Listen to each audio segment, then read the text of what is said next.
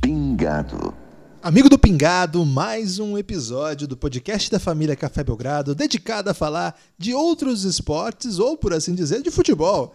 Porque, Lucas, ah, houve uma aclamação por parte dos nossos ouvintes por um episódio de Fórmula 1, mas a outra parte dos nossos ouvintes, Lucas, se manifestou de uma maneira tão aguerridamente contrário à, à incursão nossa pelo esporte automobilístico, ou pelo automotor, não sei como é que as pessoas caracterizam essa categoria aí, que eu fiquei com muito medo e limei qualquer possibilidade de falar aqui de Fórmula 1.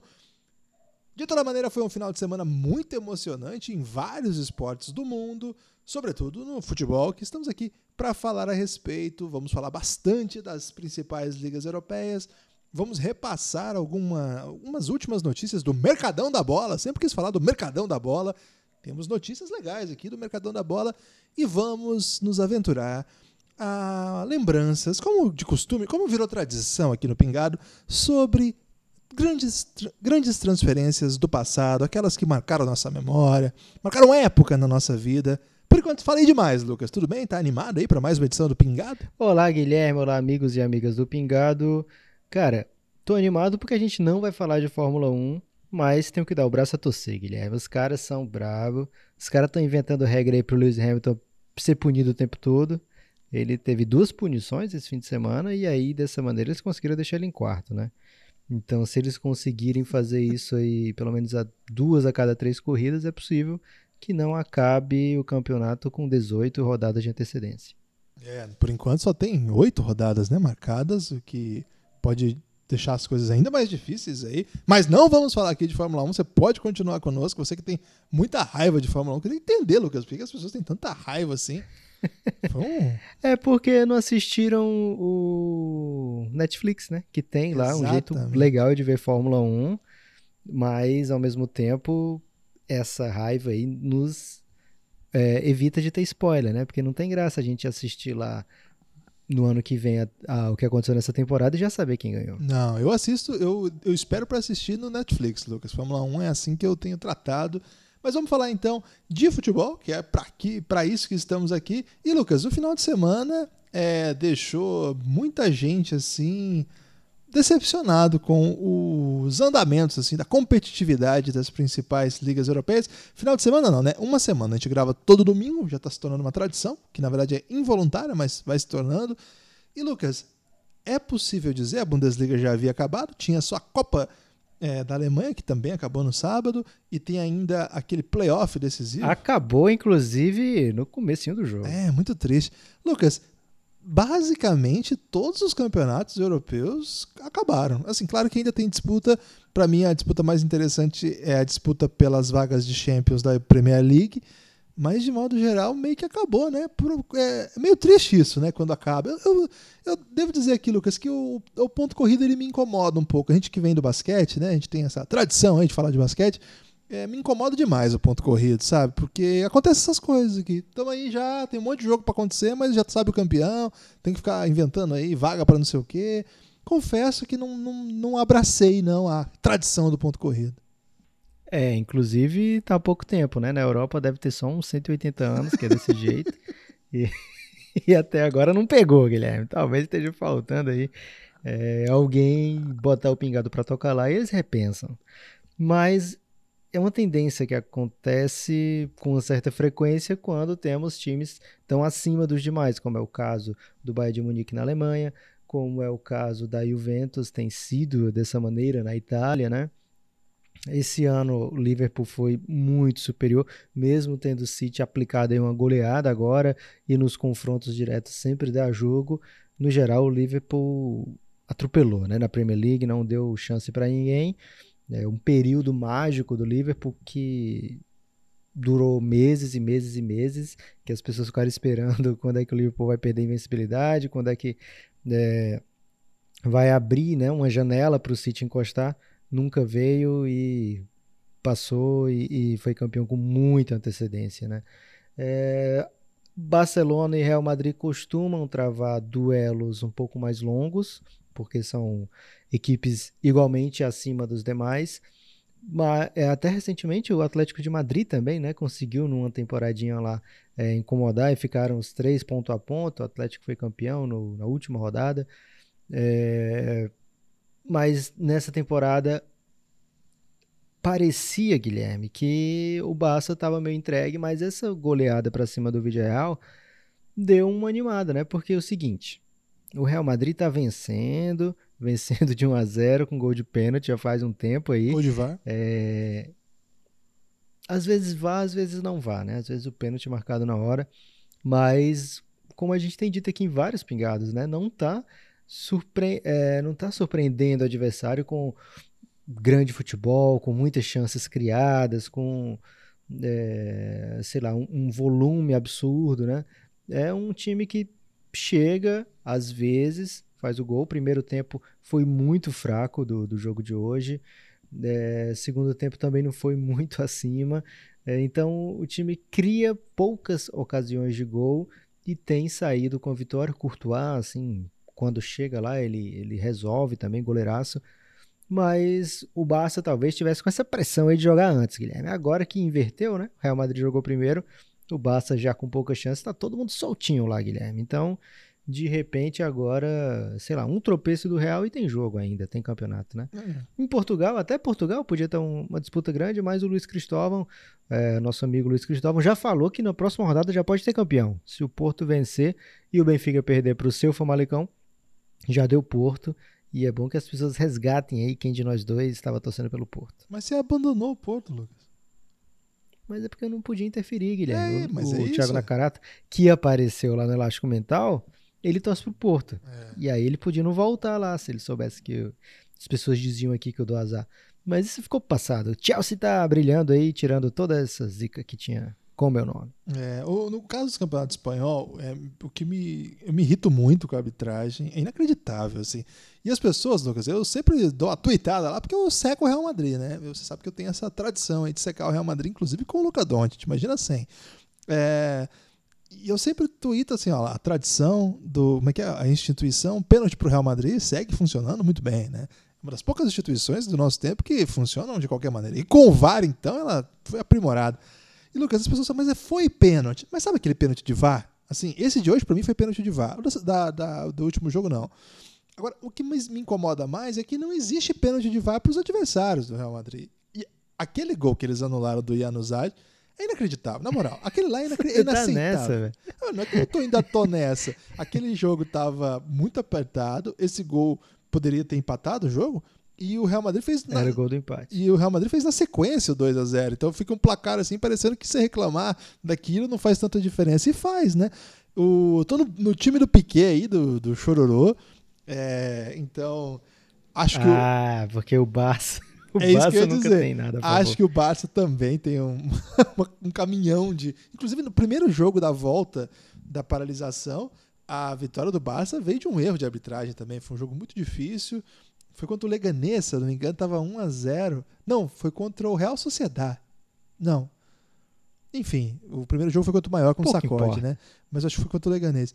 Enfim, o árbitro também ajuda muito o Barcelona, mas o negócio do Real Madrid é inacreditável. E o que eu acho agora, Lucas, é que assim, hoje era um dia para perder ponto, né? Esse era um jogo que eu estava atento, contra o Getafe eu estava atento também, porque era um time muito bom. E contra o Real Sociedade eu também estava bem curioso para ver como é que esse time ia, ia jogar, porque de fato o Real Madrid não joga bem e vence. É isso que tem acontecido. Agora, Lucas, a reta final de temporada do Real Madrid é Alavés, Granada, Vila Real, que é um jogo duro, e Leganés. Cara, três times da parte de, da metade para baixo da tabela, dois ali na, da zona do descenso, lutando para ficar longe. O Vila Real faz uma boa campanha, mas foi goleado hoje, mas de toda maneira é um jogo duro. Daqui eles têm que perder pelo menos, eles não têm que ganhar pelo menos dois jogos, né? Na verdade, se eles quatro pontos de diferença é muita coisa. Então, não sei. Eles nem, é, nem serve pro, pro Barça dois empates. Eles têm que perder um, porque o desempate é do Barça. Mas não né? tem número de vitória? Ou é do Real. Porque o número de vitória do. do... Não, o desempate é, é confronto direto. Putz, então. Independente do, de vitórias. É muito difícil tirar quatro pontos em quatro rodadas de um time que vai pegar vários times do rebaixamento, né? É, o Barça também não tem, uma, não tem uma reta final muito difícil, não, né? O Sassuna, Espanhol de Barcelona, Valladolid e Alavés. O jogo mais difícil, a sequência mais difícil foi essa, né? Que eles pegaram Bilbao, Celta de Vigo, Atlético de Madrid e Vila Real, uma sequência bem pesada que causou danos, né? O time chega para a disputa é, muito debilitado, mas mais que isso, daqui a pouco a gente vai falar sobre isso, Lucas, causou danos nas estruturas do Barcelona. Eu não aguento mais os programas daí de, de televisão falando que o Messi já está fora do Barça. Tem que falar para o pessoal calma um pouco. Eu sei que não tem assunto, mas vamos devagar também na, no sensacionalismo, hein, Lucas? Palavras críticas aqui para a imprensa nacional que estão tratando o Messi como se já tivesse fora do Barcelona e quem viu o jogo hoje viu o que esse rapaz jogou. Daqui a pouco a gente fala mais sobre isso quando a gente for fazer a transição para o tema do especial do podcast de hoje. O Lucas falou bem também, né, Lucas? É, a liga italiana era uma liga que já tomou palavras duras nossas aqui, mas esse ano primava assim por certa competitividade entre Juve e Lazio, uma rara oportunidade da gente torcer aí pela Juve. No final das contas, a Lazio tem tropeçado bastante e a Juve já abriu sete pontos. É um campeonato maior, né? Um campeonato... A Lazio conseguiu ser atropelada pelo Milan, né? Que hoje em dia é um feito para poucos. Pois é, e, e, que jogo legal que foi esse jogo de assistir, né? Foi do, com o gol de Ibrahimovic, o primeiro gol do, do Kaya Nakoglu, é muito difícil falar esse nome. É, foi muito legal também. 3 a 0 né? Então, a Lazio, desde que voltou também, vários tropeços, né? Aquela derrota pro Atalanta que eles estavam ganhando de 2 a 0 certamente prejudicou muito. E agora, né? Esses foram os dois tropeços, mas significativos para um time que quer ser campeão. Não quer mais, né? Não vai dar mais Juventus de novo, uma sequência incrível. No, durante a semana você teve o jogo ainda da, do Liverpool e City, né, Lucas? Você gostou desse jogo aí? A carimbada de faixa? É tradicional, né, Guilherme? Time campeão várias vezes toma aí um sacodezinho. Aconteceu com o Flamengo contra o Santos, né? Aqui é... Flamengo jogou com o time completo, já tinha passeado no Palmeiras em São Paulo, mas aí vai para Santos, Santos e toma lá um, um belo sacode. E o Klopp disse que se inspirou nesse jogo lá para o Mundial. É... Acontece muitas vezes, foi um, um bom jogo, o Liverpool teve suas chances, o, o City fez a guarda de honra, né, o passilho, como queiram, que é quando o time entra já campeão, o time adversário bate palmas. Um grande, uma grande tradição que tem em alguns campeonatos europeus. É isso quando o time é campeão com antecedência, né? E aí eles fizeram lá um corredorzinho das palmas, um corredor dos aplausos. É, que é o contrário o do corredor da morte, faz... né, Lucas? Verdade. É, o atual campeão fazendo o corredorzinho para venerar, né, agraciar os jogadores que venceram não só o atual campeão, como vice-líder, né? Então, e na casa do, do City. Mas foi uma demonstração ali de, de fair play, interessante. Mas na hora que começou o jogo, deu para ver que os caras estavam inspirados ali, Guilherme. Por, não tem mais que passar por isso. E se o Gabriel Jesus estivesse um pouco mais em dia, assim, com, com a finalização, poderia ter sido ainda um, um uma vitória ainda mais é, pesada para o Liverpool. Mas, independente disso, Liverpool campeão com sobras. É, no italiano ainda tem oito rodadas, né? Então, assim, oito rodadas para sete pontos, que é a diferença Juventus e Lazio, não é tão gritante, digamos assim, né? Seria possível. Mas, pelo que vem jogando Juventus e o que vem jogando Lazio, é bem provável. É mais fácil acontecer, por exemplo, o Inter e, e, e ou Atalanta passarem da Lazio a diferença agora está. É, cinco pontos separam o segundo do quarto lugar, né? É, falei aqui que era um jogo meio brasileirão do campeonato italiano. E quando eu falei isso, Guilherme, comecei a assistir como se fosse brasileirão e tô curtindo. Então, passa na RAI, passa Passando na RAI. muito ainda, jogo, né? Aqueles com, com imagem terrível. Então, de repente, eu fico pensando que tô, sei lá, em 2000 e três vendo o jogo do Campeonato Brasileiro. Ah, mas aí é bom, hein? Porque 2003 o Brasileirão tinha alguns caras meio craques, hein? É, e Série A também tem uns caras meio craques, mas. É... Não, 2003 é difícil, porque o Cruzeiro era um time muito acima, né? É. Então, sei lá, os anos 2005 pode ser? 2005, 2005 é o Coringão. Carlitos Teves e, nem, e Nilmar. É, mas não era tão sinistro não o Coringão passeou no Flamengo naquele ano. O Corinthians era, ele dava chance para os adversários porque ele tinha uma terrível defesa, Lucas. Então, é, jogava para fazer gols e tomar muitos gols.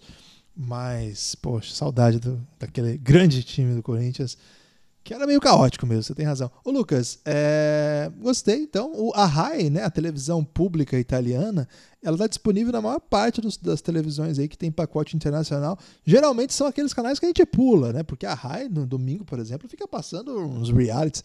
Eu sempre fico procurando para que hora que tem o jogo, porque a programação deles está meio descalibrada. Então pode estar tá escrito que não tem jogo, mas se você bota lá, pode ser que esteja rolando. Já aconteceu algumas vezes. E às vezes fala que é outro jogo, né? Tem tipo, isso. tava Tava para passar Napoli Milan, quando entrei era outra coisa, muito diferente. É, tem isso. Então você fique atento lá, vai lá na Raiz se estiver no seu pacote aí. E aí eu coloquei lá para assistir, e aí tava passando tipo um, aqueles jogos de. Tipo show do milhão italiano, e é muito complexo, tinha que acertar Deve as palavras. ser bom, hein? Então, é meio complexo, eu achei. Então, a, a Rai, ela, ela, tem uma coisa meio SBT, sabe? Não é uma. Tem, tem, tem várias TV públicas muito boas, né? Ah, não. É verdade. Por exemplo, você tem a TV pública alemã, que é a DW, né? A Deutsche Welle, que é muito boa. Você tem a TV pública portuguesa, que eu acho muito legal, a RTP, né? Que é a rede de televisão pública. Então, eu acho que é isso, posso estar falando besteira. Enfim, tem muito, TV espanhola, né? Que é um canal também muito bom. A Argentina passa muito esporte, né? Verdade. Agora, o, a RAI, ela tem a francesa também, mas a, a, a francesa, não sei se ela, se ela, é pública, mas enfim. Mas a RAI, velho, a RAI é duro de ver, hein? Fala a verdade pra você. E eu não sei por que eles não têm o HD aqui pro Brasil, quase todos os canais têm. É muito feio, mas de fato eles estão passando muito, muito jogo. Estão passando cerca de 5 a 6 jogos por semana. Então, se você. Porque tem, do, tem um monte de rodada, né? Tudo é uma atrás da outra. E eles estão passando de 2 a 3 jogos por rodada. Então, às vezes você está de bobeira aí, está passando lá um campeonato italiano, você está dando mole aí assistindo. É, por exemplo, o que eu fiz hoje, Lucas, que estava passando um jogo muito bom do campeonato italiano. E eu me, me permiti ver o jogo que estava passando daqueles dois times que não queriam jogar naquele canal que não queria transmitir o jogo. Então, por que, que eu estava fazendo isso, né? Caí em mim mas tudo bem. Ah, às vezes a gente. Mas se os dois que não queriam jogar estavam jogando, o canal não queria transmitir, estava transmitindo, você estava no seu direito, Guilherme, de assistir sem querer assistir. Exatamente o que eu fiz, Lucas. Assisti sem querer esse grande embate que, evidentemente, tinha que terminar 0 a 0 que é a cara desse jogo. Agora, é melhor do que pagar dezão, né, Lucas? Para depois assistir no YouTube. Mas também aconteceu nessa rodada foi um caos. Mas enfim, é, Lucas, é, faltou falar. Inclusive, tem jogos ali que você tá de bo muita bobeira, assim, e quer ver alguns jogos que provavelmente nem existem e deve ser realidade virtual. Tem o aplicativo Maicujo aí. é, em alta, tá em viés de alta esse aplicativo. Tem poucos jogos que existem de verdade por lá. E o que ia ter, não te, acabou não tendo, né? Mas tem vários. Eu tive a oportunidade de estar tá baixando, Guilherme, e vi um monte de time que não existe, que joga muito. Inclusive, eu vi o símbolo do Goiás lá, com outro nome. Como assim, velho? Denúncia. Ah, depois eu mando print pra você é verdade se não acreditando em mim. Cara, eu, é uma doideira. Cara, Aplicativo quando... incrível. É, Cara, quando o mundo já não, não, bastasse ter nenhuma grande doideira nova, aparece o Maicujo, né? Mas que nome, que nome é esse, velho? Enfim, eu acho, Lucas, que hoje. Parece que é português.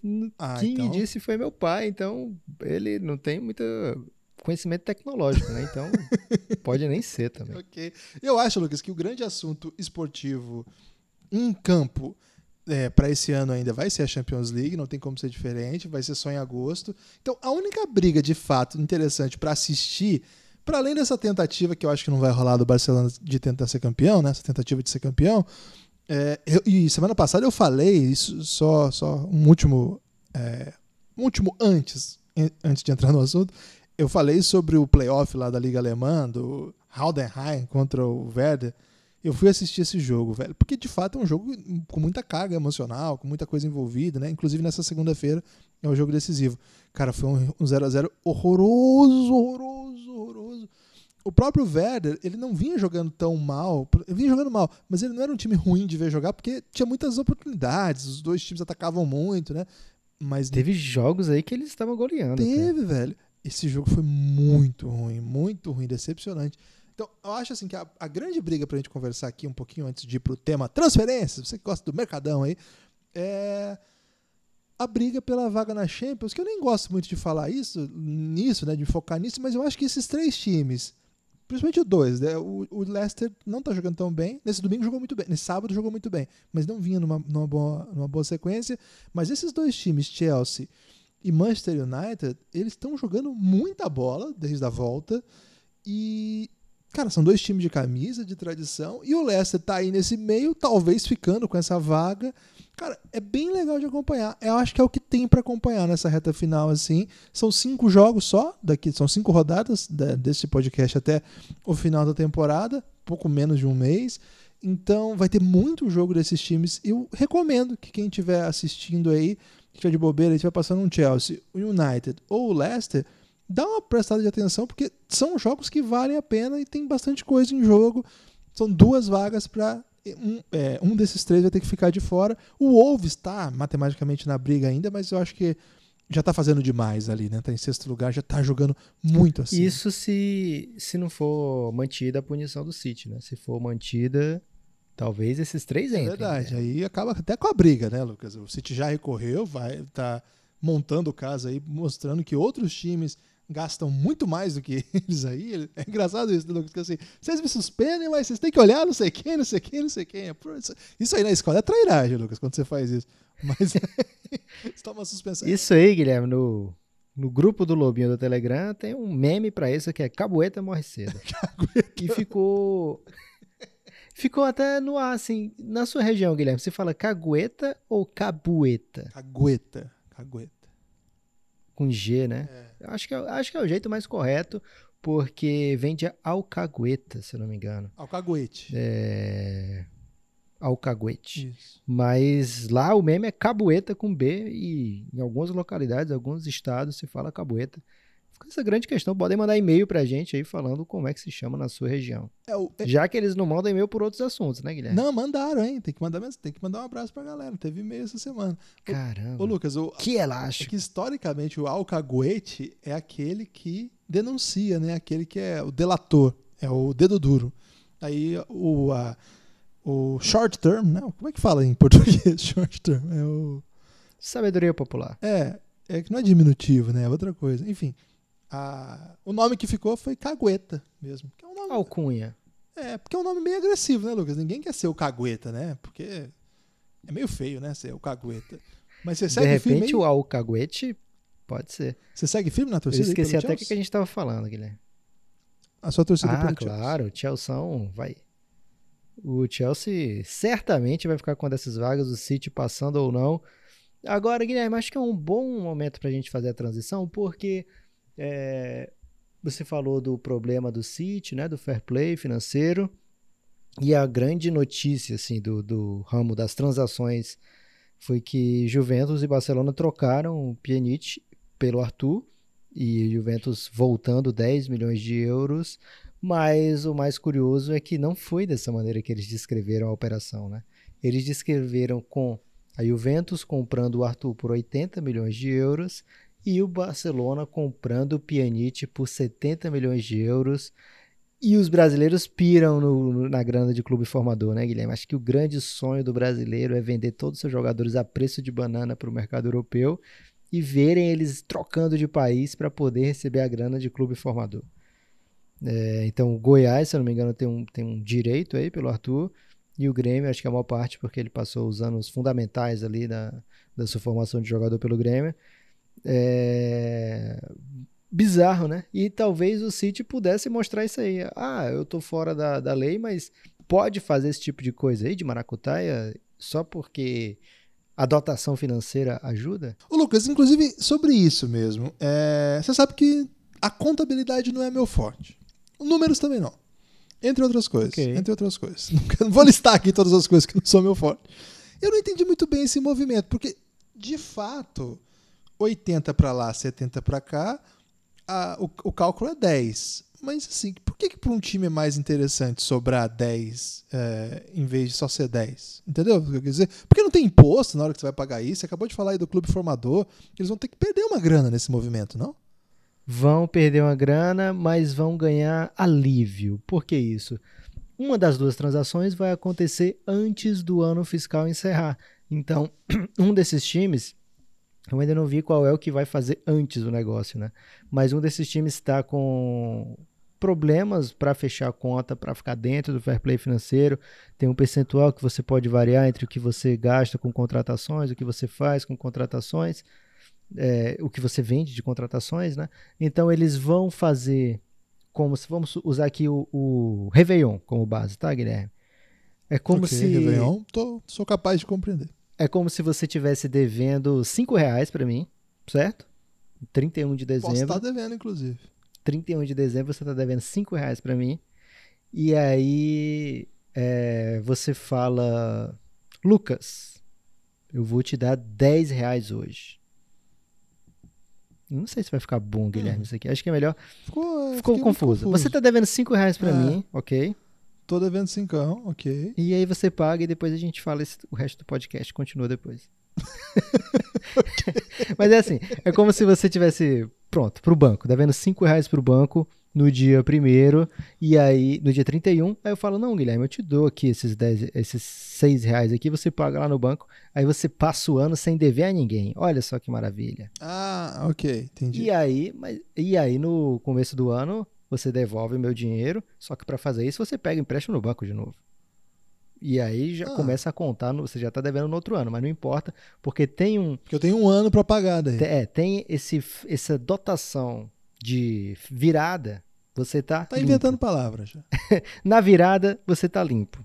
Então é isso que estão fazendo, né? Para ficar dentro do fair play financeiro. Eles estão vendendo um jogador no finalzinho da- do, do ano fiscal, digamos assim, e aí o time vai ficar com os números belos, bonitos, e no dia primeiro, lá no comecinho do, do outro período fiscal, eles vão fazer o outro movimento, que eu acredito seja o Barcelona comprar o Pjanic por 70 milhões, na prática, eles vão transferir em dinheiro apenas 10 milhões desses 150 aí envolvidos, mas de, de números, né, de como fosse o valor da nota fiscal do Arthur, 80 milhões de euros, eh, e o valor da nota fiscal do Pjanic, 70 milhões de euros, eh, bem, bem pesados, né? Até um, um tweet que eu li muito bom sobre isso era dizendo eh, foi uma surpresa, não foi um choque a, a saída dos dois, porque nenhum dos dois estava assim em grande fase,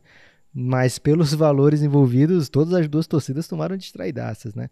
Eh, se fosse só a venda do Arthur por 80 milhões de euros, torcida do Barcelona ficaria bem animadinha eh, e vice-versa, né? Se fosse a venda do Pjanic por 70 milhões de euros, mas no fim é uma maneira de satisfazer uma regra, né? É uma maneira de satisfazer. Não ia dizer burlar uma regra, porque não chega a burlar a regra, né? Porque quem vai fazer. É uma pedalada fiscal. É uma pedalada fiscal, porque, mas quem vai fazer essa segunda transferência já vai começar o ano com 70, É isso a pedalada fiscal, então? tipo isso. Vai começar. Eles podem derrubar o presidente do. Seria demais, hein? Inclusive podiam cair os dois, né? Já pensou? E aí iam parar de culpar o Messi, né? Estão culpando o Messi por tudo. É, mas Ok. é, transferência já foi algo mais legal do que isso, né, Guilherme? Transferência agora, se for desse estilo aí, vai ficar meio chatinho. É, pra começar, eu, tive- eu demorei muito tempo pra entender. Quando você demora muito tempo pra entender, imagina a galera do futebol manager fazendo isso aí, Lucas. Vai ficar uma grande confusão. O que o pessoal pode fazer é montar dois times, né? Você monta e você pega lá, não vou dizer que já fiz isso, mas posso mostrar certa familiaridade na explicação por motivo de pesquisa, né? Você pega lá o Barcelona, vamos supor, e aí você pega o Grêmio Maringá. Um exemplo, né? Hipotético. Ok. E aí eu vendo o Joel, o Joel, exímio batedor de falta histórico do- dos anos 90 aí do Grêmio Maringá, só uma hipótese. E vendo pro Barcelona por 180 milhões de euros. E aí eu vou lá e peço demissão quando eu sou técnico do Barcelona. O que que acontece? Eu fico muito dinheiro no Grêmio... Não, peraí que eu fiquei confuso da explicação. Mas você entendeu, né? No FM é mais fácil isso aí, Lucas. Se fizer esse negócio de fiscal aí, vai dar um rolo danado. Como é que o Grêmio Maringá vai fazer quando quiser gastar esse dinheiro? Vai ter que ficar contratando vários outros técnicos aí, do Real Madrid, Paris Saint-Germain. E, Só não dá para fazer isso, hipoteticamente, né? não é que eu tenha feito, mas, por exemplo, quando você for é, com Liga é, é, Premier League, porque o jogador tem que ter licença e o Joel não tinha. então eu não consegui. Já assumiu muito time da Premier League e teve que abandonar em sequência. é isso.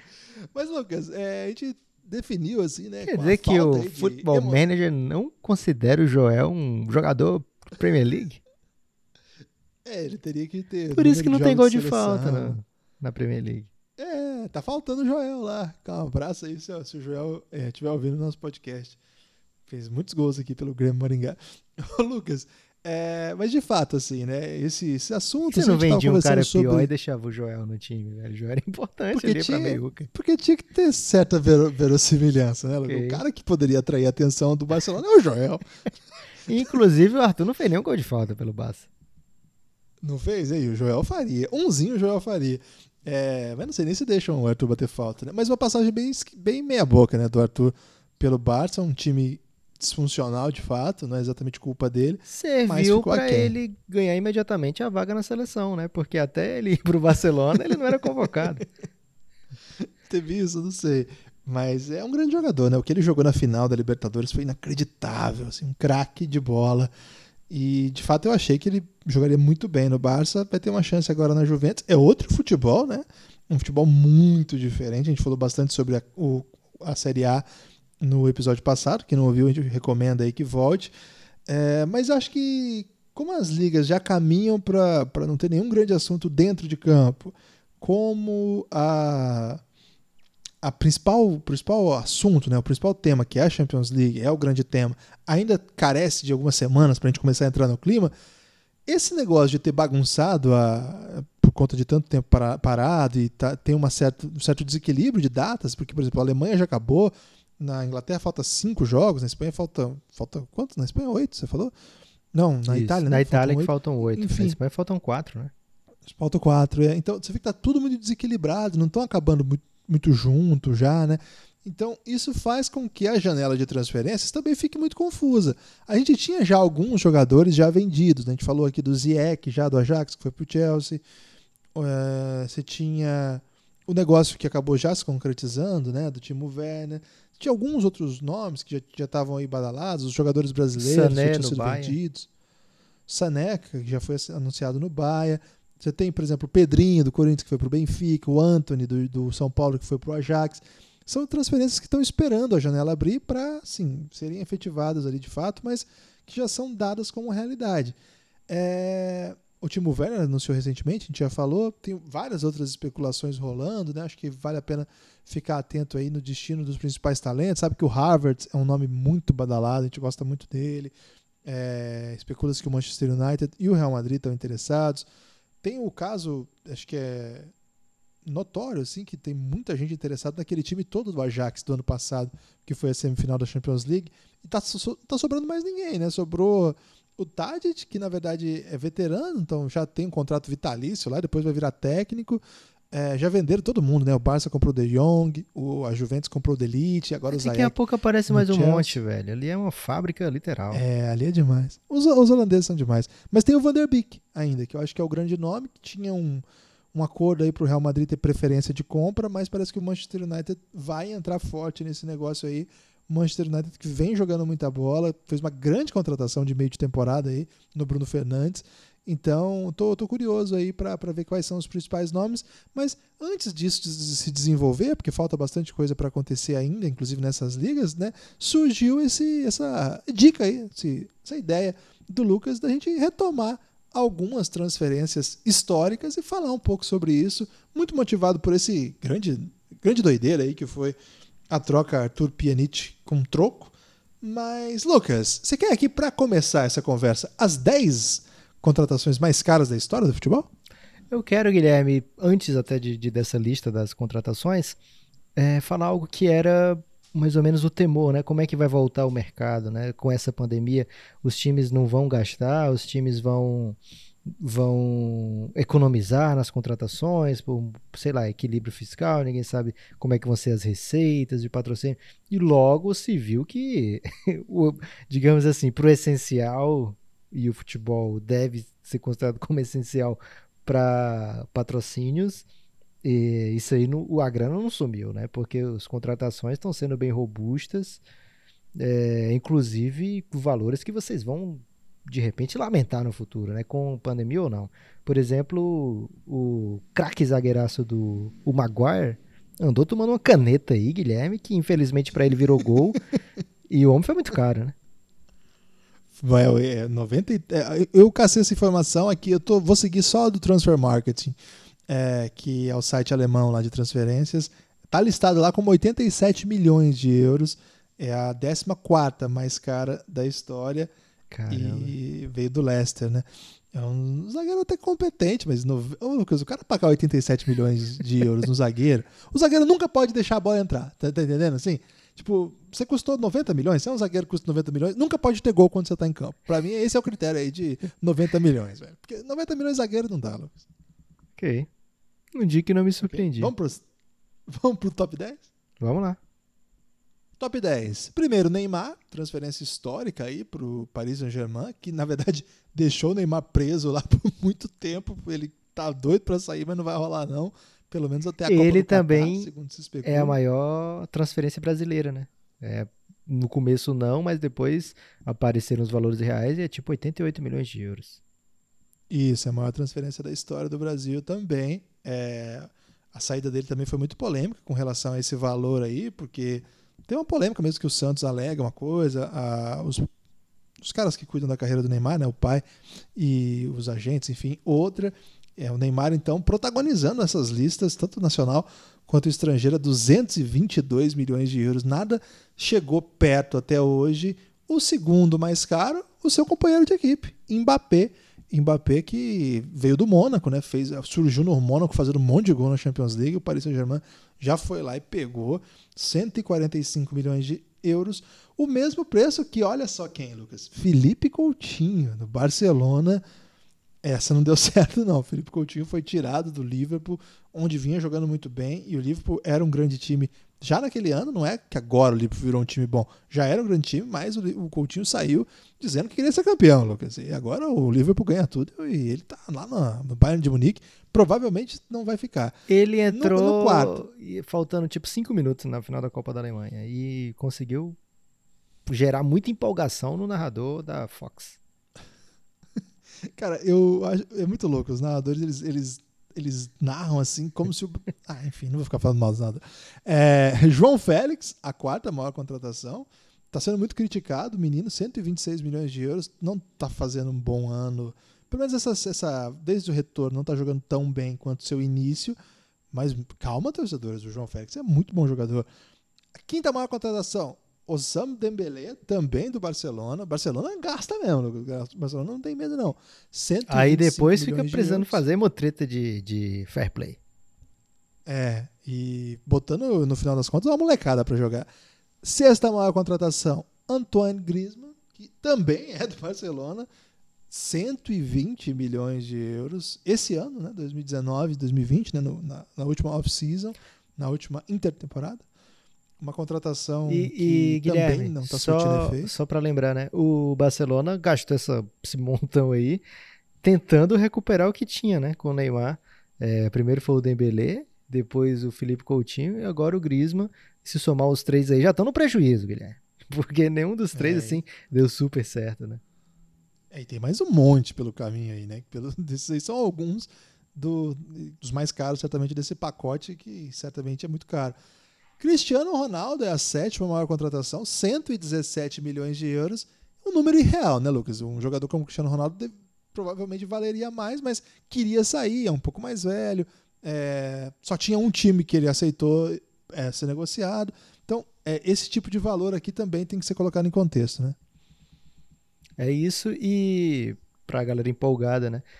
Quanto será que seria o valor do Messi, né? Pode ser que saberemos daqui a pouco, Guilherme.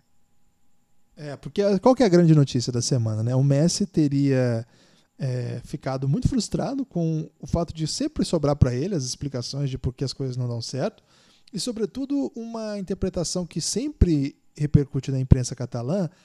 E o Messi tem percebido que isso vaza de dentro do clube, da direção, de que é o Messi que toma as decisões, é ele que escolhe os técnicos, é ele que não gosta do Griezmann, que não deixa o Griezmann jogar, é ele que não consegue incluir novos companheiros, por isso que o time nunca mais foi bom desde a saída de Xavi Iniesta Neymar.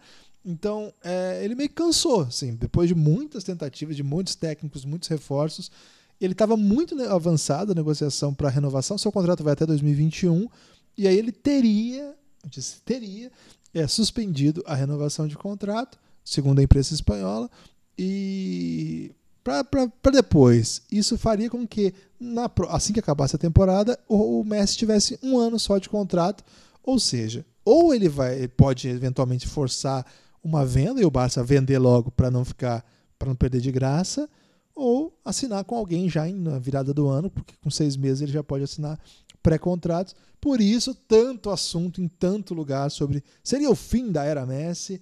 Não sei, tá muito cedo. Seguindo, Pogba, a oitava maior do, pelo Manchester United, 105 milhões de euros. Garrett Bale, 101 milhões de euros. Essa, quando aconteceu, foi a, a mais badalada, né? Foi a, a contratação mais cara da história quando aconteceu. Agora é só a nona, e foi em 2013 que o Real Madrid tirou o Bale do Tottenham por 101 milhões. O Tottenham gastou bem essa grana aí, montou um time de elite até hoje. Esse ano não, mas o ano passado, por exemplo, estava na final da Champions League e está sempre brigando bem. E tem um pouco a ver com essa venda, entre outras vendas, uma boa formação de alguns jogadores. Por fim, Lucas, mais uma contratação da última janela, Eden Hazard, jogador do Real Madrid, que veio para ser uma estrela do time, né? uma estrela que o time carece também há muito tempo. 100 milhões de euros. É uma lista impressionante e muito recente, né, Lucas? O que mostra um pouco como que nos últimos anos essas transferências, né, esses valores subiram demais, né? É, é outra realidade daquela que a gente quando a gente acompanhava futebol de jovens, né? A gente é jovem. É, um Eu acho que isso mais ou menos mostra o quanto está competitivo, né, o futebol, porque você consegue montar times com jogadores de, de técnicas similar, né, de, de capacidade física similar, mas você precisa daquele difference maker, né? Você precisa daquele cara que vai é, deixar o seu time um passo à frente dos demais, né? Então a gente vê um monte de jogador negociado na mesma faixa e esses jogadores que são vistos como é, principalmente do meio para frente, né? Como os caras que vão levar o time às vitórias, esses superando a, a, casa dos 100 milhões de euros, o que é um, um dinheiro absurdo, Guilherme. Imagina com real agora, sei lá quantos euros, é, quantos reais dá um euro. Um pouco depois, na sequência, tem o Cristiano Ronaldo de novo, né? Aquela saída dele de 2009 do Real Madrid para o Manchester, do contrário, né? do Manchester para o Real Madrid, e foi mais ou menos aquele cara que abriu a era do é, dá para pagar, sei lá, 90 milhões de euros num jogador de futebol, né, para contratar porque antes disso a contratação mais cara tinha sido, acho que do Zidane em 2001, né? E assim, valores bem abaixo do, do desse patamar. 77 milhões de euros o Zidane. É, do Zidane é louco, né? Porque foi em 2001, mas se eu não me engano até foi foi pago em prestações e tal, assim, não foi tão peibufo, né? É, tinha um, uma variação do valor que, que poderia ser pago pelo Zidane. Né? Tem o valor máximo, o valor mínimo acho que era por volta de 50 milhões de euros. É, e eu de acordo com. Tipo como você faz lá do. Se o Joel marcar, sei lá, 12 gols de falta, o Barcelona vai ter que pagar mais ainda tantos milhões. Você não, é, né? Mas quem Figo, utiliza esse artifício? Isso, exatamente. O Figo havia sido uma grande contratação antes dele, que foi 60 essa época, esses eram os valores, né? Peguei aqui a data, a, a janela de transferências de 2001, de 2000, desculpa. Figo 60, Crespo 56, Overmars, um holandês, 40. E aí todo mundo bem para baixo, né? O Batistuta 36, a Nelka 34. Então, de fato, o Zidane ser perto de 80 em 2001 não é uma realidade, né? É, uma, é mais uma exceção que um jogador, um dos maiores jogadores da história do, do futebol, uma lenda mesmo. Naquela janela, para você ter uma ideia, depois dele, ele quase 80, o Buffon 52, o Mendieta 48, o Nedved 45. Então, de fato, esses eram os valores mais comuns, né, Lucas? Na casa ali de 40, os principais jogadores do mundo eram contratados por 40, 50. Nós estamos na casa dos cento e tanto. O Neymar já foi 200, né? Mas hoje nós estamos na casa dos 140, 130 e não é um absurdo mais. É, é, assim, é um absurdo, né? Quando a gente bota em perspectiva com outras coisas do mundo, é um grande absurdo. É preço de estádio, né? Basicamente. Mas é o que esses times geram de lucro, esses times geram de receita, é o que os patrocinadores querem nesses times, né? Então, é, eles acabam fazendo isso, né? Esse tipo de negócio. É... Mas, Guilherme, na nossa memória, a gente falou aqui dos nossos tempos de futebol alemão lá atrás, depois a gente falou dos nossos tempos de futebol espanhol, futebol inglês de futebol italiano, quando a gente acompanhava avidamente, e tinha também é, essa de futebol brasileiro se tornando internacional, né? Como não tinha, sei lá, é, 50 jogadores que vão para times de ligas fortes que, saem todo ano, como é hoje, a gente mal ouviu falar deles jogando aqui, de repente eles aparecem lá fora.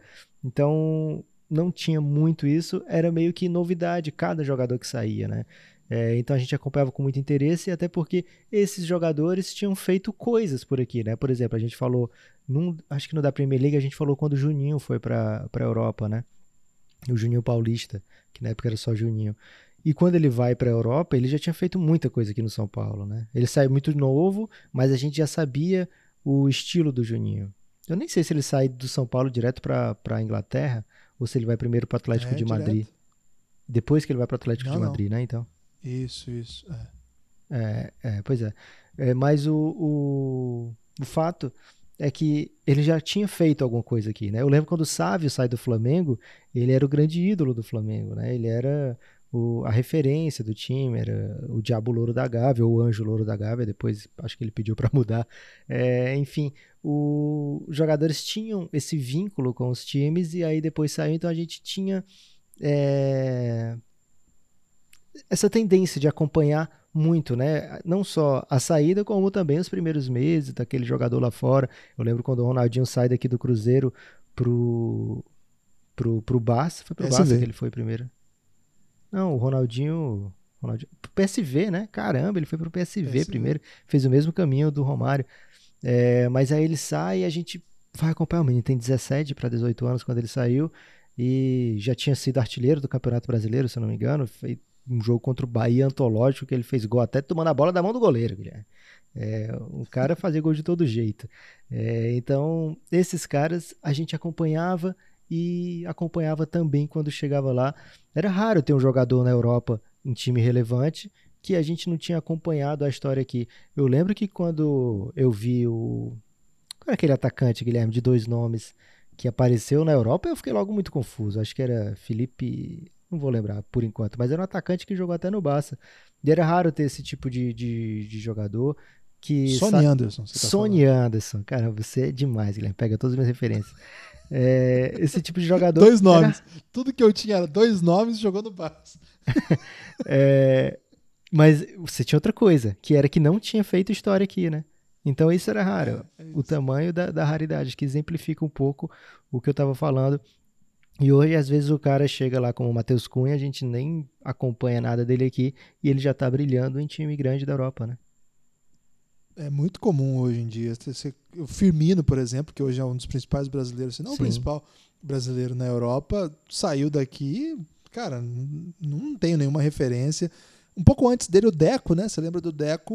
O Deco jogou no Corinthians, meu time. E eu nunca tinha visto o Deco. Verdade. Jogou numa copinha, é, pouquíssimo tempo, assim, profissional. E já foi para Portugal, rodou lá até que apareceu no Porto.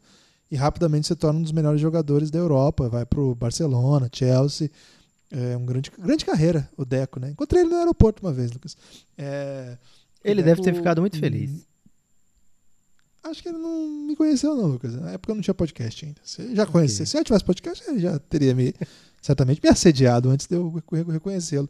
Mas sim, acho que tinha isso. É, tinha aquela coisa também de você torcer pelo jogador do seu time que ia embora. É uma coisa que hoje, por exemplo, eu não faço, não. Muita gente faz. Você, por exemplo, faz ainda, né, Lucas? Você torce para os meninos do Flamengo que jogam no exterior? É, costumo torcer sim, mas assim, não é qualquer um, né? Tem que ter me cativado de alguma maneira. É, por exemplo, o Léo Duarte está no Milan e Eu nem sei se ele tá no Milan ainda. ok. Mas o Paquetá você torce? O Paquetá eu gosto, o Vinícius Júnior eu gosto.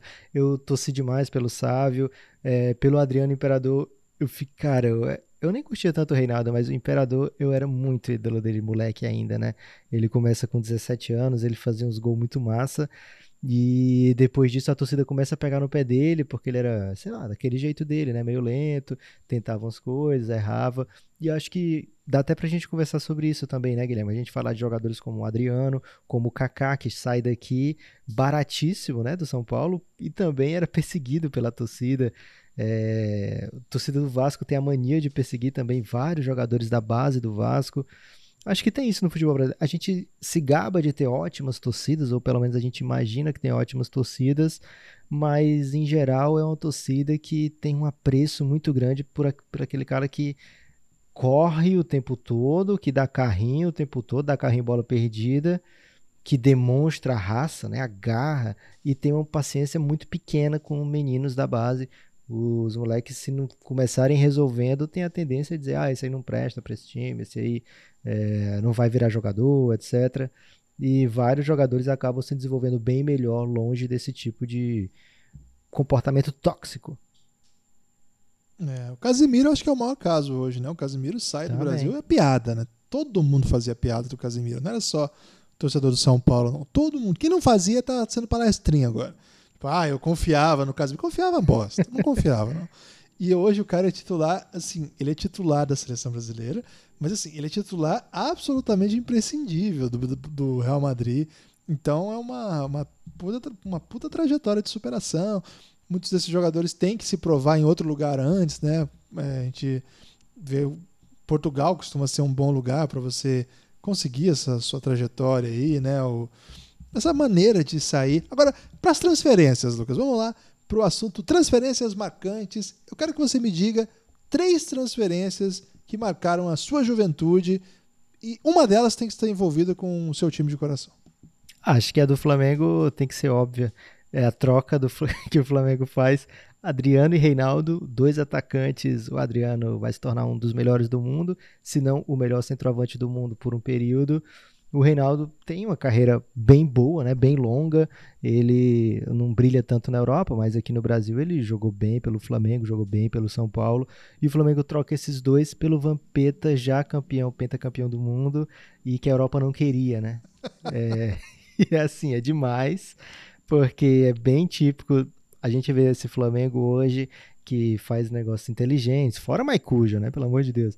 Mas costuma fazer bons negócios, boas vendas, que é, tem sido referência em vários assuntos financeiros, mas o, o, Flamengo dos anos 90, o Flamengo dos anos 2000, é esse Flamengo que troca Adriano e Reinaldo pelo Vampeta, né? Então essa transferência me marcou. Eu achei, no fim das contas, Guilherme, eu achei boa para os meninos, né? Acho que é, para o Adriano foi excelente. Eu não sei se ele se tornaria o que se tornou, ou se ele continua no Flamengo por, pro, naquele período. Depois ele volta para o Flamengo, volta por cima, leva o time a um título que não acontecia há 17 anos. É, se torna um ídolo eterno né, do Flamengo. É, também é campeão pelo São Paulo, ele volta primeiro pelo São Paulo. Né?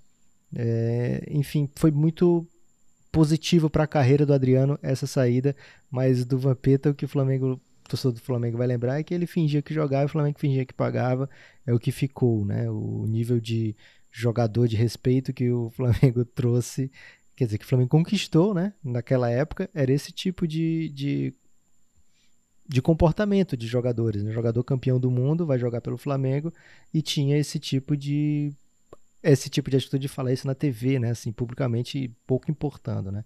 Então era realmente lamentável a maneira que o Flamengo tratava os seus atletas e a sua base, mas essa é a, é a grande negociação que marcou os meus anos de torcedor do Flamengo e deve ser minha referência eterna. Meu pai falava de uma, Guilherme, que era similar, que é quando o Flamengo troca o Leonardo pelo Nelsinho. O, o, o Nelsinho, acho que o técnico Nelsinho, né? E o Leonardo bem jovem, É, o Flamengo manda pro São Paulo e pega o Nelsinho, que segundo meu pai estava machucado e se machuca no jogo seguinte também. E aí fica fora não sei quantos anos. Mas essa eu não peguei. Não, não tinha como ser o técnico Nelsinho, não, porque em 90 o Nelsinho já era técnico do Corinthians. Cara, é, então deve ser outro Nelsinho, mas muito ruim também, porque meu pai ficou muito bravo com ele. É, então teve esse, essa do, do, Mas aí você fala três e aí fica difícil. Deixa né? eu contar uma então. Você Vamos pensa aí mais uma que eu vou contar. Isso, Vamos a minha alternando. do nível da, é muito pior que a tua, na real. Não e pode. o mais velho. dramático é que nem é o pior negócio da história do Corinthians. Isso que é mais dramático. É só o segundo pior negócio da história do Corinthians, que foi a contratação do Nilmar. Não é o Neymar, é o Nilmar. Nilmar, que já foi citado né, aqui nesse episódio, que surgiu muito bem lá no Inter de Porto Alegre. Você tá reclamando do Ah, jogo eu nem- contratação? Uma contratação. Tô errado? Cara, o Neymar é bom pra caramba. Calma, calma, calma lá que isso, vai- isso vai ficar feio. Nilmar, de fato, era muito, muito bom jogador. Ele aparece no Inter e vai pro Lyon da França, né? Um, um grande time francês. Ele é aqui do Paraná, o Neymar, o Nilmar, eu fico chamando de Neymar. É, e aí, Lucas, o que acontece? O Corinthians faz umas pataquadas na negociação dele, porque tinha um monte de empecilho no meio do caminho, porque era aquela época da, da MSI, então os caras queriam contratar qualquer coisa. Então você teve que pagar 17 milhões pro Lyon, que era o time que ele estava. Você teve que pagar 6 milhões pro Inter, mais 4 milhões de justiça e mais pro Vila Real ainda, que depois pega o Nilmar, mas não compra. Cara, é um rolo que o Corinthians faz com o Nilmar, mas de tal maneira, mas de tal maneira que o negócio fica tão absurdo que o Corinthians gastou no final da, da história 70 milhões com o Nilmar. 70. É uma coisa inacreditável, assim, é, uma, é um dos maiores prejuízos que o Corinthians já fez, irritou demais.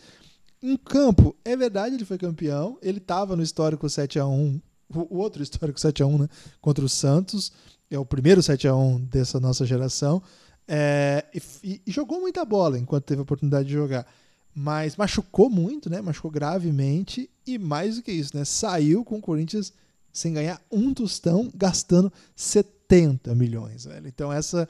Qualquer corintiano que viveu essa época, quando for lembrar do Nilmar, vai ficar muito mal-humorado, Lucas. Comecei igual você, com negociação aí que me deixou mal-humorado. Daqui a pouco eu vou pra feliz. Caramba. Eu não vou citar o Alexandre Pato, porque eu, eu preciso, pelo menos, ficar com bom humor aqui. Em respeito a você, Guilherme, não, não vou nem fazer piada, porque eu ia falar do Pato, né? Era bem lógico que eu ia falar do Pato, porque pra mim, pelo menos assim, o Nilmar ganhou coisa, né? O, o Pato tentou dar cavadinha de pênalti em decisão, mas tudo bem, já não que você falar desse cara. guardou esse rancor por aí. Eu vou falar de um combo, Guilherme. O Cruzeiro vendeu o Ronaldinho, o Ronaldinho, né? O fenômeno. E aí se tornou meio que o point dos times europeus, né? Opa, será que tem mais daquele ali? E aí eu lembro que no ano seguinte eles, a Roma paga um absurdo pelo Fábio Júnior, né? É, bem mais do que o que o Cruzeiro tinha recebido pelo, pelo Ronaldinho. É, eles pagando, se se eu não me engano, era 28 milhões e meio de dólares. Estou aqui de, de cabeça, de lembrança. Mas acho que foi algo em torno de 30 milhões de dólares, que era fácil, a maior contratação do futebol brasileiro na época. E depois o Barcelona contrata o Giovani também do Cruzeiro, o Giovani que fez um gol de final do Copa do Brasil. E meio que se, mas é, dessa época pra cá o Cruzeiro, pra cá não, né? Porque depois virou várzea. Mas por bastante tempo o Cruzeiro se tornou um belo vendedor, né? Vários jogadores o Cruzeiro vendia muito bem, eu lembro. E assim, jogadores que iam bem, né? Os caras voltavam porque para comprar porque os caras normalmente iam bem. Fora o Giovani, que foi muito mal. Mas o, o Cruzeiro vendia uns caras tipo Evanilson, que ia lá e entregava, jogava bem. É, e por muito tempo o Cruzeiro ficou conhecido aí como o melhor vendedor do futebol brasileiro.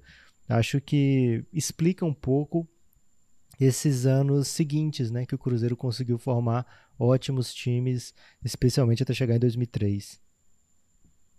Gostei. O público mineiro ficou feliz com essa lembrança aí. Agora, Lucas, eu tenho que animar o povo corintiano, Lucas, porque depois de falar de Nilmar e você ainda lembrar de Alexandre Pato, eu tenho que dar alguma boa notícia para esse povo. Posso? Ok, você tá muito clubista, Guilherme. Ah, tudo bem, de vez em quando. Lucas, eu preciso falar de Marcelo Pereira Sursim. Certamente uma das maiores contratações da história do Corinthians. Marcelinho Carioca ídolo do Corinthians, provavelmente o segundo maior jogador da história do Corinthians. É, hoje acho que o Cássio já o superou, e que também foi uma contratação absolutamente bizarra, que ele estava encostadíssimo lá na, na, Holanda, sem jogar. E você vê dois das duas maiores estrelas da história do Corinthians. Você acha que o Cássio é o maior jogador do Corinthians da história? É, assim, então, não é o maior jogador tecnicamente, porque o Corinthians teve Rivelino, né? Então, como é que vai ser melhor que o Rivelino? Mas em é, assim, títulos, em tempo de, de elenco, em tamanho das façanhas, né? Foi o melhor jogador da final do Mundial, fez milagre na Libertadores, tá, foi campeão brasileiro três vezes. Então é muito difícil né, alguém, alguém chegar a esse ponto. Até os anos 90 o Corinthians não tinha sequer título nacional. Marcelinho Carioca, primeiro Neto, né, depois Marcelinho Carioca, com aquele grande elenco, ajudou a mudar o patamar do Corinthians. E o que o Cássio fez, né, sendo uma lenda mesmo, ele é o maior ídolo dessa geração, certamente, mas acho que com feitos ninguém vai polemizar se eu, se eu defender que Cássio é o maior jogador da história do Corinthians, sempre fazendo isso, sempre sublinhando isso, né? Porque tecnicamente ninguém é melhor que o Sócrates e Rivelino. Esses dois seriam, para muita gente, o, o Sócrates é o maior ídolo, mas o Sócrates não teve nenhum título nacional pelo Corinthians, né? Sequer internacional. O Cássio é, empilhou taças por lá e sempre como estrela, né? Sempre sendo muito decisivo. Então é muito difícil. Agora, a contratação do Corinthians do Marcelinho Carioca, 500 mil dólares, um jogador talentoso já, as pessoas sabiam que ele era talentoso. O Flamengo fez uma geração incrível, né? O que tinha ainda Djalminha, Paulo Nunes, Júnior Baiano, entre outros nomes. E o Corinthians deu essa sorte aí de conseguir esse cara, que é muito polêmico, muita gente não gosta, mas os corintianos certamente o têm com muita idolatria. É um cara que ganhou muitos títulos pelo Corinthians, é um super ídolo. 500 mil dólares só, Lucas. Uma contratação muito barata, já numa época que começava a ficar muito caro o futebol, começaram muitas equipes a investir muito. Daqui a pouco chega Parmalat no Palmeiras e muda esse estilo também de, de fazer futebol no Brasil. Então, depois de falar do Nilmar e do Pato, eu tinha que falar do Marcelinho Carioca aqui, Lucas. Super bizarro, né? O Flamengo dessa época aí, ele vendia esses caras, tipo, você falou vários aí dessa geração, mas ainda tinha mais jogadores bons dessa geração e pirou na de trazer Romário, né? Romário, o melhor do mundo, do, da, da Copa, ganhou nada pelo Flamengo, né? Absolutamente nada foi um grande desperdício de dinheiro. Muitos flamenguistas vão ficar bravos comigo, porque acham que ele foi um ídolo no Flamengo.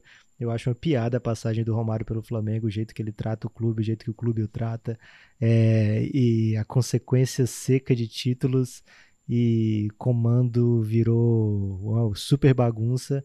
É, então, nem é, nem cogitei falar de Romário aqui como experiência positiva. Mas pro Marcelinho Carioca é engraçado, né? normalmente eu sou torço contra o Corinthians, acho que é normal de todo mundo que não é Corinthians, mas na época do Marcelinho, pelo seu passado Flamengo, você falou, né, de ex-jogadores que eu, que eu costumo torcer a favor, o Marcelinho era um cara que normalmente eu curtia torcer a favor, porque ele era muito talentoso, velho, muito, muito craque, e aquele gol contra o Santos, eu não sei se eu já vi gol mais bonito, Guilherme, o cara dá aquele chapéu com a parte externa do pé. Esse gol não existe, cara. E bate no, na gaveta sem deixar a bola cair no chão. Ganhou uma placa, não foi, na Vila Belmiro? Ganhou do Pelé, inclusive. Cara, imagina você ser um jogador do Corinthians e ganhar uma placa na Vila Belmiro, porque o negócio foi incrível mesmo. Então, se você é muito jovem e não conhece esse gol do Marcelinho, acho difícil, né? Porque normalmente esse gol passa várias vezes. Mas se você não conhece, procura aí gol Marcelinho, que deve aparecer esse. Não deve nem aparecer nenhuma outra coisa. É... Ah, Lucas, e teve uma. Já que o assunto é mais ali, teve aquele momento bizarro das contratações brasileiras que a Federação Paulista repatriou os caras e botou para votar no SBT. Você lembra disso? Hum, não tô sabendo não, Guilherme. Vou querer. Você não lembra dessa? É, ah, inclusive, a, a Federação... segunda vez que você fala de SBT nesse programa aqui hoje. Cara, a Federação Paulista contratou alguns ídolos que estavam jogando na Europa para dar uma turbinada no campeonato estadual. E aí fazia assim, o jogador era da federação e a decisão para qual time que ele iria seria por votação por telefone. Caraca, velho, eu lembro disso aí. Quer dizer, eu lembro que isso aconteceu, mas não acompanhei. Aí o Marcelinho voltou Cara, o Marcelinho por isso? voltou pro Corinthians a, a partir disso aí. Cara, era que, Disque Marcelinho. Quem mais? Quem mais teve? Esse... E era muito louco, porque teve muito Santista, muito São Paulino que votou para contratar o Marcelinho. Assim, a, o leilão era tipo um leilão, né? Que você tinha que ligar lá. E é muito bizarro que tem a camisa que ele vestiu para essa ação, que era metade Corinthians, metade Palmeiras, e assim, a gola do São Paulo. Cara, é muito bizarro essa história. Né? E o Corinthians contratou, a federação contratou ele do Valência, né? E botou para telefone. Aí Corinthians, os corintianos ligaram, 62% optou por ele. É inacreditável, né? Mas eu lembro que o São Paulo estava empenhado. E só teve uma O segundo time não teve que mais, mais nenhum jogador? Não, teve mais. Agora eu não vou lembrar quem eram, quem eram os outros, mas o Marcelinho ficou bem marcado. Não sei se o Viola tava nessa também, não lembro. Mas tinha mais de um jogador. Porra, mas era óbvio que o Corinthians ia contratar todos, né? Pela... Se fosse desse jeito. Caramba, que ideia, né, velho? Que grande ideia. É, o futebol brasileiro precisa de mais ideias assim, Guilherme. É, eu, eu curto esse, esse caos aí, né? O Túlio. Teve o do Túlio também, mas acho que foi mais recente, né? Foi lá na, em Goiás, que a federação também contratou o Túlio e botou por, por internet, telefone. Foi uma versão mais high-tech, recente, recente assim, né? Recente para outra época, né? Eu acho que foi. O do Túlio, eu não, não lembro onde que foi. O do Marcelinho foi Aqui, ó, peguei a lista aqui. Rapaz, encontrei a lista. A federação Bom, não tava, parou por Eu tava ganhando tempo para ver se aparecia essa lista, Guilherme. a federação não parou por aí. Ela conseguiu o Evair, que, cara, o Evair foi pra portuguesa. Caralho. o Carlos Miguel. Carlos Miguel foi pro São Paulo. E o polonês Piekarski, que foi pro Mojimirim. Agora não sei se foi pro telefone, passou do Flamengo. não faz nenhum sentido. O, o fato é que a, achei aqui, Guilherme, a federação imaginava ganhar 15 milhões para cobrir o custo da contratação, mas conseguiu apenas, não chegou nem a 2 milhões de reais. Grande momento aí do empreendedorismo brasileiro. mas pelo menos deu uma animada no campeonato, Lucas. Caramba, velho. O Nildo também foi para o Portuguesa. Portuguesa Santista. Acho que é isso. Cara, mas e, e eu não entendo. Não, acho que. É... Ah, será? Mas, pô, é mais doideira ainda. Melhor que seja de esportes. Demais, Enfim, Lucas, você tá, você tá atrasando aí para contar a sua última contratação que foi marcante. Então, cara, acho que a última contratação, acho que pelo impacto que tem, tem muitas contratações, né? Podia falar do Denilson, por exemplo, que foi um marco na minha juventude. É... O Felipe, lateral do Vasco, que vai para o Roma, eu acho que ele vai se tornar um dos melhores do mundo e daqui a pouco ele volta. É... Mas eu acho que, assim, de impacto mundial teve a saída do Ronaldinho Gaúcho, mais um que a gente é desse estilo, né? Que você se apega aqui no futebol brasileiro e já acompanha com assim, com certeza de que vai ver coisas grandes, né? E o Ronaldinho Gaúcho sai do, do Grêmio também no meio de, de rolo, né? Acho que os, os últimos dois grandes jogadores brasileiros, Ronaldinho e Neymar, é, tiveram essa semelhança aí, né? De, saíram meio brigados com os times, é, enfim. É, ele sai também de maneira esquisita. Já se sabia que ele era um super craque, que ele seria um dos melhores do mundo. E vai causar o que causa na Europa, né? É, ele vai pro, pro PSG, né? É, ele vai pro PSG, né, Guilherme? Isso. Primeiro e PSG, aí, depois Barcelona. Depois vai pro Barça é meio raro, né? Sair direto pro, pro Barça. Os caras que vão daqui normalmente fazem uma passadinha em outro canto do, dos que foram melhores no Barça, né? Mas é impactante, né? Muito impactante. Você já tinha tido aquela Copa América que ele tinha jogado muita bola, que tinha feito aquele gol do óleo que ele fez. É, já se sabia que já tinha estava perto da Copa de, novo, de 2002, né? É, mas ele já joga pelo PSG na Copa, né? Ele já estava no PSG quando ele joga a Copa.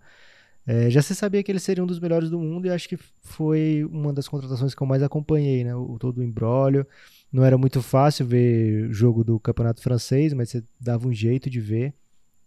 E quando ele chega no Barça, você tinha que ver, né? Ele era, acho que foi o grande showman do seu tempo do futebol, talvez até um pouco mais.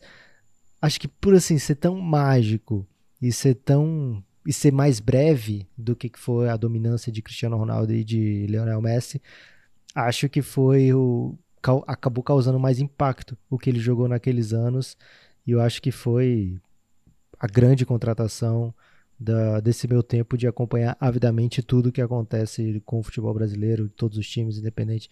Porque assim, era o tempo que eu tinha mais tempo, né, para acompanhar futebol e tudo. Então, acho que fecha com chave de ouro essa minha lista. Gostei. É... Lucas, eu vou citar uma, pra, porque não é a que eu quero fechar, mas eu preciso citar, que eu acho que é uma das maiores. É maravilhoso isso.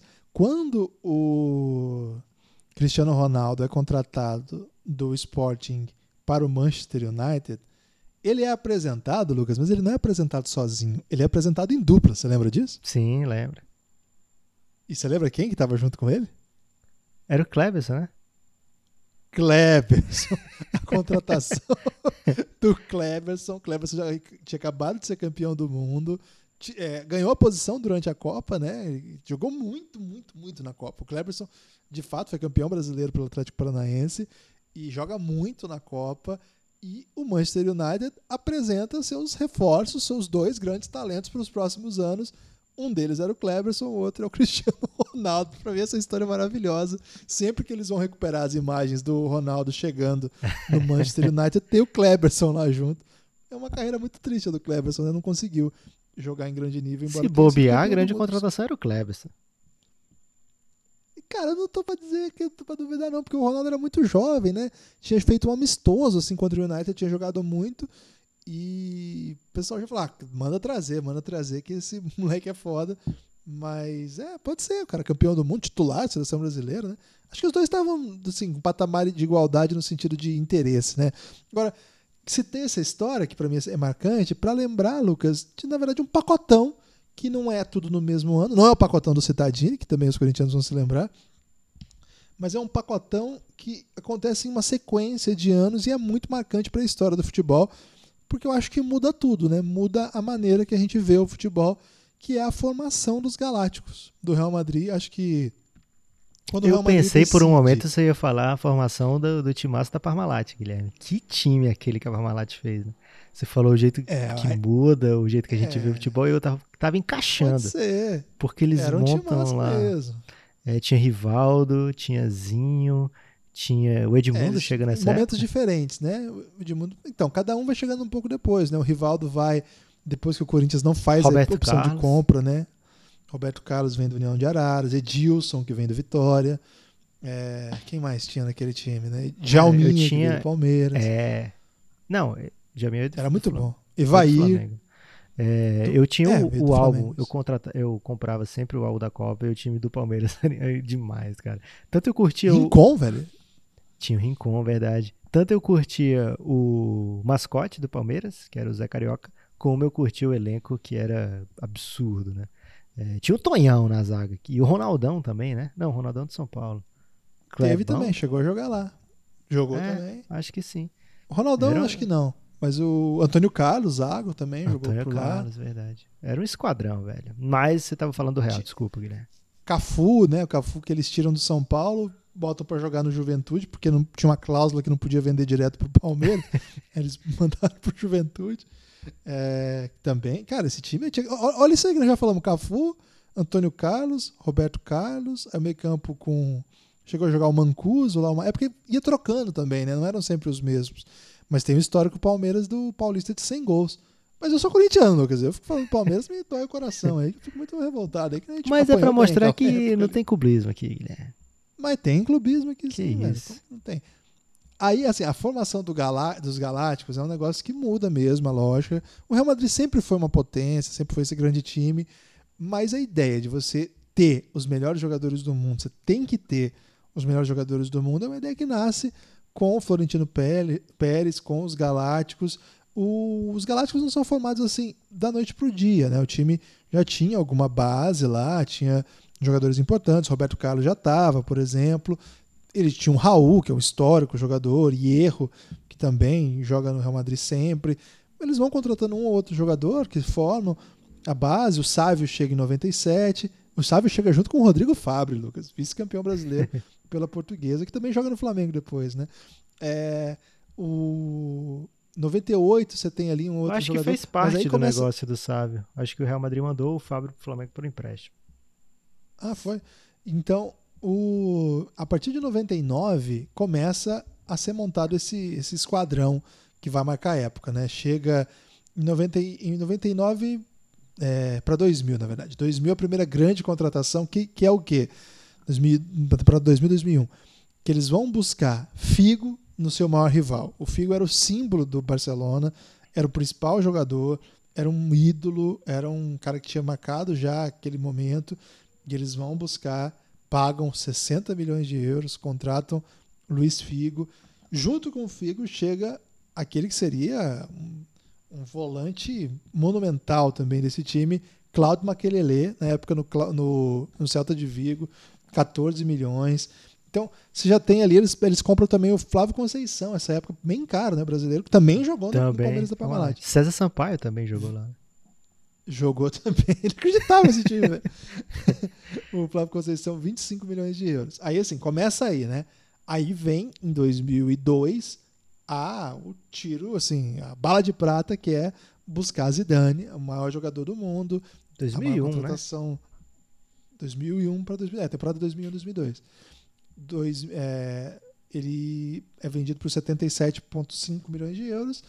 E aí, 2003, 2002, 2003, depois da Copa, o Ronaldo Fenômeno. E aí você vai ter esse pacote aí que já tem Figo, Ronaldo, Zidane, Maquelele, os caras que já estavam lá, etc, etc. O Raul, que era um símbolo do time. E aí eles, pra. Faltava um pouco de carisma, marketing, cabelo, batida de falta. E eles vão buscar David Beckham. E esses são os galácticos, né, Lucas? Ronaldo, Beckham, Zidane e Figo são a história do futebol dos galácticos. Essa virada, você vê que não é tudo junto, né? É um ano a ano, né? Um ano. E era um por ano a ideia mesmo, né? Figo primeiro. Sim Zidane depois, Ronaldo depois, Beckham depois. O Beckham, tecnicamente, bem abaixo desses aí. Aí no ano seguinte eles quiseram ousar e foram pegar. Quem que vai ser o próximo Galáctico desse ano? Eles pegaram o Michael Owen. Mas aí faltou um pouco, né? Faltou, Depois veio o Kaká. Faltou. Eu já tava vase, né? É, tava... o Kaká mais pra frente. É, é no, no, no, outro ano foi o Robinho, que era para ser o grande nome. É, eles trouxeram também o Sérgio Ramos, que até hoje é um símbolo do time, né? E no outro eles tentam ainda o Van Nistelrooy, que era o grande artilheiro do, do Manchester United, e sempre Robin, tentaram o Snyder. Então, é, cara, é sempre esse pacotão aí de, de grandes contratações, etc. O Kaká vai chegar só em 2009, junto com o Cristiano Ronaldo, né? Que foi uma tentativa ali do Galácticos 2.0 que não rolou, né? O Real Madrid foi campeão, mas não por conta dessa, dessa estratégia do, dos Galácticos. Foi uma outra, uma outra formação de elenco que construiu esse super sucesso da década seguinte. É demais, né? E acho que foi o time que foi mudando o, o, o jeito que se contrata, né? Esse tipo de contratação muito impactante, muito cara, foi meio que abriu porta para hoje ter jogador de 100 milhões ou mais de euros Agora, Guilherme, acho que queria falar, assim, como um destaque final, da contratação mais. Cara, não sei nem como, como qualificar essa contratação. Acho que é a contratação mais inesperada. Não, inesperada não. Mas a contratação mais nada a ver que mais impactou o futebol brasileiro na história.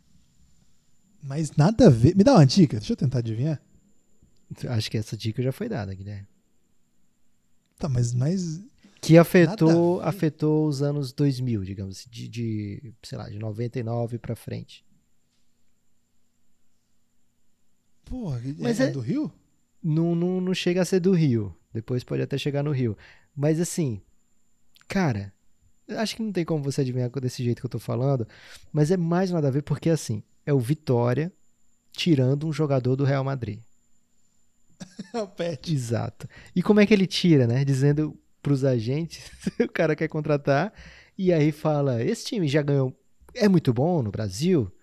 Aí, cara, tem mais de 40 títulos. E o Pet Inocente achou que era 40 títulos nacionais, né? 40 vezes campeão brasileiro. É verdade. É verdade, isso? velho. Só que era o campeonato baiano lá do Vitória. E eles botaram lá no bolo todos os títulos do Vitória. Não, cara, é o time massa, tem mais de 40 títulos. E ele vem e dá certo, né? Ele joga muita bola pelo Vitória, é um dos principais jogadores, mas ele vem numa espécie de vem enganado e acaba amando o Brasil, fica no Brasil e hoje é até comentarista no Brasil, né? Mas ele vai ser campeão brasileiro pelo Flamengo, vai ter o gol antológico de 2001. Ele, se não me engano, foi campeão brasileiro pelo Fluminense, posso estar errado, mas marcou, né? Todos, acho que ele passou pelo Flamengo, pelo Vasco, pelo pelo Fluminense, Vitória, não lembro outros times que ele passou Santos, pelo, pelo Santos, Vasco. E muito bom jogador, né? Muito, muito bom jogador, incrível, mas assim, muito surreal, um jogador sérvio que estava no Real Madrid, mas não estava, né? Era nas listas de emprestados e tal que o Real Madrid mandou procura teu canto e o Vitória deu um jeito de trazer meio enganando. Ele já contou essa história. É, e assim, por isso que eu digo, a contratação mais nada a ver, porque não era para acontecer. E assim, improvável, né? O Vitória trazendo um jogador do Real, não é todo dia que isso acontece, é bem mais provável o Real vir aqui buscar um jogador do Vitória. É, e que acaba sendo tão importante, tão marcante no futebol brasileiro, né? É, acho que uma contratação muito especial na nossa história. É, essa época o Vitória estava naquele, naquela parceria com o Banco Excel, que também era patrocinador do Corinthians nessa época. Foi daí que veio essa grana aí para montar um time bem legal lá. O Bebeto jogou lá também, né? Era um time bem carisma, assim, esse time do Vitória aí. Nossos ouvintes torcedores do Vitória certamente vão lembrar com saudade. Mas assim, é como o futebol brasileiro tem muita contratação aqui e ali, eu não sei se todo mundo jogou junto dessa galera aí, mas eu lembro daquela grande campanha que tinha no gol Fábio Costa. Fábio Costa, goleiro que depois jogaria no, no Santos, no Corinthians e em outros times, né, do, do futebol aí brasileiro. Então, gostei dessa lembrança aí, Lucas. O Pet, de fato, é uma história memorável. Eu daria um podcast inteiro aqui, sem o Pet, imagina com ele aqui. Cara, uma história maravilhosa. O título que ele ganha do Flamengo é absolutamente improvável, né, cara? Porque ele, ele volta para fazer um acerto financeiro. Ah, tá aí, bota pra jogar. E o cara vira o melhor jogador do time. Guilherme, ele lidera o time ao time. Olha o coach, o coach do, do Pet sobre o assunto. Eles, dirigentes, me falaram que o Vitória era campeão e que o Bebeto estava no clube. Não era mentira. Ah, yeah. Era campeão, mas estadual. Agora, Lucas, é, toda vez que você vai fazer um episódio desse, é muito comum você achar um pacotão de besteira que esses times fizeram. E é, principalmente esses que gastam demais, né? Não é pouca coisa o tanto de doideira que acontece, o tanto de coisa que você fica assim, como assim, velho? Da onde que esses caras tiraram essa ideia? E é isso um pouco, o futebol é, é passa por essa essa quando você tem muita grana, você pode errar bastante mesmo, né? O duro é quando você tem pouca, você só tem aquele dinheiro para fazer aquela contratação, aquele pacote de contratações, é um pouco mais difícil. Então a gente não quis ir muito por esse caminho, né? De lembrar que o Douglas jogou no Barcelona. É, para mim é uma das coisas mais absurdas, mas tem várias outras. Enfim, é, a gente não quis ir muito nessa, a gente quis lembrar mais coisas marcantes mesmo, ou que se não deram certo, não deram por quais motivos. Então a ideia desse foi falar sobre isso. Você escreva aí pra gente, pingadopodcast.gmail.com. Posso falar mais uma, Guilherme? Você falou isso aí de que Pode. dá errado não. às vezes. E aí eu lembrei que, porque assim, o Flamengo ele começa a se organizar financeiramente e quando lança o programa de sócio torcedor, ele fica meio com esse tiro, né? De um cara no ano eles vão apostar. E aí eles fazem isso aí, e quando eles contratam, todo mundo achou que era uma grande contratação, que ele ia brilhar demais, né? Quando o Flamengo tira o Marcelo Sereno do Atlético Paranaense, é elogiado por todo mundo. Olha que contratação pontual, jogador um dos mais procurados do Brasil inteiro, o Flamengo conseguiu, né? E aí o Flamengo montou todo o seu marketing é, seja sócio torcedor você também, que a gente vai poder ano que vem contratar mais um jogador como Marcelo Cirino, que vira piada depois, né? E aí um, um jornalista do Globo Esporte pega um coach dele meio desproporcional, que é, e que vira capa da matéria e que vira piada eternamente, que era ele dizendo, não sei se eu vou chegar ao patamar de Zico, né? então, é, tem muito isso, né? Porque às vezes você faz a contratação que parece a certa, e não vira, né? Por N motivos, às vezes é, extracampo mesmo, ou uma análise errada, e outras vezes a contratação mais é, meio aleatória acaba sendo aquela grande jogada, né? Tanto no, pode ser no basquete, pode ser no futebol, mas acaba acontecendo isso muitas vezes, né? Quantas vezes o Corinthians não trouxe um cara do interior paulista, pouco badalado e virou um cracaço, né? É muito comum. É o que é mais comum, inclusive. Né? Falei do Cássio, mas né, que veio da, da Europa, mas nem, nem jogava, praticamente de graça. Mas ele tem um monte de Paulinho, é, Felipe, agora zagueiro. Cara, tem um monte mesmo, né? Boa parte dos ídolos do Corinthians vieram nessas situações. Lucas, é, pingadopodcast.gmail para participar. Mandar um abraço para o Matheus Reis, que mandou sua seleção ideal aqui da Espanha. Buffon, Zanetti, Canaval, da Itália, né, Guilherme? Vamos, recomeça aí, por favor. Da Itália. Da Itália, da, da, do Calcio, Série A Team. Falamos sobre isso no podcast passado, o pessoal mandou aqui. É, ele mandou aqui, ó. Buffon, Zanetti, Canavarro, Nesta, Maldini, Pirlo, Nedved, Kaká, Totti, Shevchenko e Adriano Imperador. O Pelé do Bomba Pet, segundo ele. e é verdade mesmo. Sem recoba, né? Sem recoba, sem credibilidade.